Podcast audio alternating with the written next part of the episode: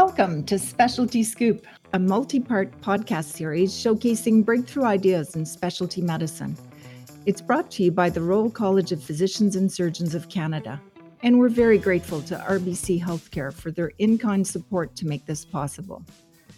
On this podcast, you'll hear from our colleagues across Canada who have brought their ideas and research to life and who are here to share the scoop on what they've learned along the way. I'm your host, Guylaine Lefebvre. I'm a gynae surgeon, former chief of obstetrics and gynecology at St. Mike's in Toronto, and I remain a professor at U of T. I'm speaking to you today as the Executive Director of Membership Engagement and Programs at the Royal College. Our strategic plan highlights building community and fostering excellence. We recognize the growing impact of medical innovation on the delivery of patient care. I hope you're as curious as I am to learn from our guests. Getting the scoop on their experience will hopefully inspire you in your own projects. In our first two episodes, we'll explore the world of apps in healthcare. We'll hear from our guests on how they got started and learn from their experiences with pearls and pitfalls. Today, we'll hear from Dr. Teresa Chan. Eight years into her career, this emergency physician is already nationally known as a trailblazer in medical education. She readily embraces new tools and techniques, including less traditional means like social media and gaming, to reach trainees and faculty on a broad scale. Teresa Chan is now the Associate Dean of Continuing Professional Development at McMaster Faculty of Health Sciences. With her is Dr. Monika Bilic, a first year resident in emergency medicine, also at MAC. Teresa and Monica are here to discuss their app, which is set to launch in early 2022. Welcome to you both. Teresa, you have a wealth of experience with technology and education. What prompted you to develop this particular app? And can you tell us a bit more about what the app does actually? Yeah, so really it's a natural extension of projects we already were um, doing. And so CanadiEM.org was a little startup non-profit, not for profit, I guess. It's a group of faculty, residents, med students at the time banded together to make a more sustainable um, open access blog for emergency medicine education. Um, so, you know, in that vein, we were kind of ready to pounce and help with the pandemic efforts. And there was something flagged by one of our kind of senior editors that maybe people would want resources um, at the time that we needed to go about um, thinking about whether secondments and people who might have to step up to the plate and become emergency docs suddenly uh, would need to come to bear. And so we created a very um, rough sketch of a pandemic response, and we actually prototyped using Google Forms to be able to prototype an app that would allow instant um, access to your phone for hints and you know so you could run off in the corner if you were in an internist suddenly taking care of a trauma patient refresh yourself before the trauma gets there and then and then you know hit the ground running knowing that they might not have always had the expertise and or the local mentorship to be able to do that depending on the jurisdiction. Luckily we did not have to come to bear and have a lot of that happen that being said, now we had all these resources that we developed. And so we actually ended up thinking about how we could reposition that. And that's where Monika and her crew of Mary med students came along the way to say, we think that all this stuff could be repurposed easily to become something for medical students. And so we've been working on that. And med students love apps. So we wanted to make sure that we had something that would be app facing for, for them. Monika, you're a first year resident in uh, in emergency medicine. How did you find time to actually get involved with that? I what motivates you to take this on? I mean, I think it's a lot of what Dr. Chan was saying about a lot of the legwork kind of already being done for us with the like previous primer that existed. So I think we worked as part of a team and we were able to kind of divvy up the work in repurposing that from being for staff redeployed to residents and for for medical students. So we weren't really kind of going out into the world and finding brand new information. We were just kind of working with what was already there, which I think was key to that for us. I think we kind of also just found that this was a with with the amount of information that's available out there this was kind of a void that we found as med students that you know when you're on shift and you're trying to find like a quick piece of information about i just saw a patient with chest pain what kinds of stuff do i have to rule out? It was a lot to do a google search or even an UpToDate search to kind of see all of the information that's out there. So we found that this was a really nice like void in the medical literature to fill to just provide that bite-sized, high-yield information for med students and residents. And we found that like even by creating this app, it was almost a review period for us too, because we were able to go over the info that was pertinent to the fields we were um, exploring and, and, kind of study while we were creating the app. So it, it, did kind of serve double duty for us. That that makes a lot of sense, Teresa. Is that how you start? Truly, is you you identify a need and based on that need, create content that you can then repurpose in a variety of ways. Has has that been one of the the considerations for you? I think that whenever you're trying to be um, a a good contributor to the world, I think you have to you have to think about your end users. So you have to, as a teacher, be learner centered. As a physician, you have to be patient centered. Um, I think that you know if you're a leader you have to really think about your constituents and how you can tend to their needs so i think that part of it's a no-brainer in that i think you have to listen to what people's pain points are you have to understand that UpToDate and DynaMed are super increasingly used, but mainly because there's nothing better and free. And so, uh, if this free open access medical education movement that we've started that predates kind of its name, but um, you know, there's been a huge surge in at least emergency medicine critical care of uh, resources that are being made by clinician educators for other clinicians. That movement is something that I truly believe in, but I do think that sustainability is an issue. And so thinking about how to be efficient super important to make sure that that can continue on. Because i see a lot of burnout happening with my colleagues both clinically but also on the educator sector. And so we try to make things fit multiple ways. So you have a blog post how can it fit within an asynchronous cu- curriculum? So for instance academic life and emergency medicine has the ALiEMU project. So a-l-i-e-m-u dot com. And it is taking all the blog content that's out there and rebundling them into open access and free for end user coaching modules for residents to be able to learn different and earn badges and stuff like that. So I think that we need to be curating this content more vigorously so that they can go and stretch further. So uh, being a blog post probably isn't enough, but if you also then incorporate and link to it from an app, if you put it in a learning management system, if you start using it in your academic days, then it, you you can actually make that go really far. And I think I think that that's the future of how to be more efficient um, as we head into this era of there being a lot of material out there. We need more curators.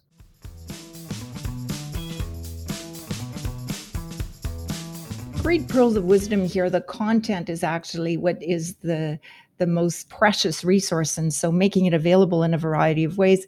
In in coming up with the idea for this particular app what are some of the challenges that you faced and how have you overcome them? Maybe Monika since you were the the user and developing force i'll go to you as uh, as you come up with sparkly idea and what would be your recommendations for here are some hurdles that you can bypass perhaps? I think being kind of the on the student aspect of this, I think recognizing the need for something like this was really quite easy and and kind of coming up with the idea for it wasn't so challenging. It was more that next step of then how do we take this from an idea to an actual app? Um, I myself didn't have a lot of experience with app creation or like the whole user interface design thing. So I think that was a bit of a challenge at first was kind of trying to think of how we were going to take this idea and actually materialize it. And I think what we did for that is like we turned to experts like Dr. Chan and others that were able to that kind of are more familiar with this and more experienced and are able to do that for us as opposed to taking on the task of now learning how to program an app and do all of those kinds of things. And then further like we we used things like google forms and things like that that we were more familiar with using as a jumping off point because we found that that was a pretty simple way to get that on your phone in a mobile app like way with something that we were already familiar with using and creating Thanks. That makes sense. Teresa, any specific advice on some of these go to tools and resources, perhaps, that others would consider? Yeah, I mean, I think a big part of it is just having a judicious sense of what works for your constituents and understanding who you're trying to serve and what they're going to like. If I was trying to reach people who are maybe identify with a different generation, like all baby boomers, I'd probably use LinkedIn. I'd probably use different platforms. I would probably send emails. Um, if I'm trying to reach uh, Monika's crew, I know that if it doesn't have a good slice of mobile applicability, we're probably not going to get the traction we want. And so just having our blog is, is not sufficient, right? And so that's why we've diversified into podcasts and other things like that. I think at the end of the day, it's about the teamwork makes dream work uh, motto is really what it comes down to. And so I think Monika has identified that if you have an idea, then a big part of it is to actually go out there and find a team that can take care of it because no one person is going to be able to do it all. And plus, if you do it all by yourself, you're probably not going to have the same level of success um, that you would if you had multiple people bringing their expertise and their lens into what you're trying to do. And so for our team, and you'll know this guy, Dr. Yusuf Yilmaz, came at, on to our team as someone who is a PhD computer education, you know, guru to advise us and help us and you know, um, we were lucky enough to win a grant to be able to foster this app development. And so all those things come together, and we're able to kind of think about how we can actually assemble the right team with the right partners to be able to make our dreams happen. And so I think at the end of the day, whenever you're doing something technological, you don't have to have all the competencies, but what you can do is assemble a team that together can function kind of like the Avengers. Like you, you, you don't want just want to be Superman. Superman can do a lot of stuff, but even he has kryptonite. So he's better when he joined the Justice League. So these are the kind of things that I try to analogize. I think we have to think about how we bring people together.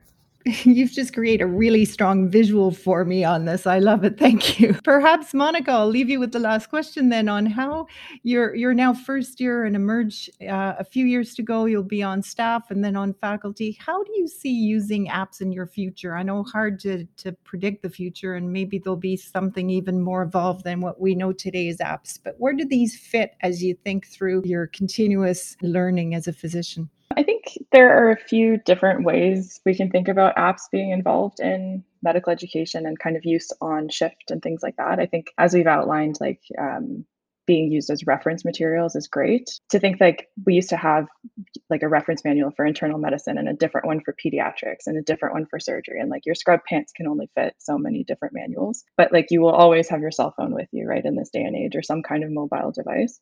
So I think it does provide that ease of now I can quickly access this high yield, accurate, validated, evidence based information, as opposed to in days prior where you'd have to be flipping through a book trying to find it. So I think that's kind of huge and it's trending towards that way.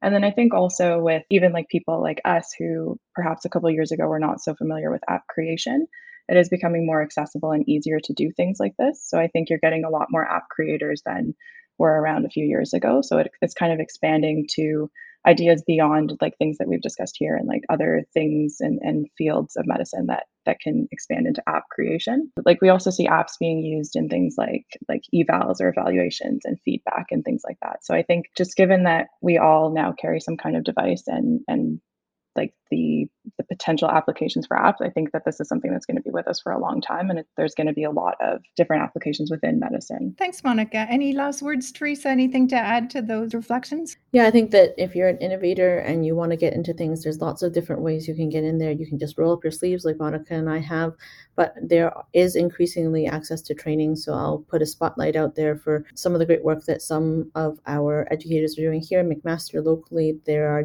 asynchronous programs around health ventures and helping you kind of transition from not just being a clinician to being someone who might be part of a startup company or actually start up your own company. And so definitely check out like Health Ventures program that's at Mac. There's also other people might want to go further on to do an MBA. Uh, so there's definitely opportunities for you to up your skills. But this is just the beginning of a long line of people probably doing a little bit of this off the side of our desk like we do a lot of other things because we're passionate about it.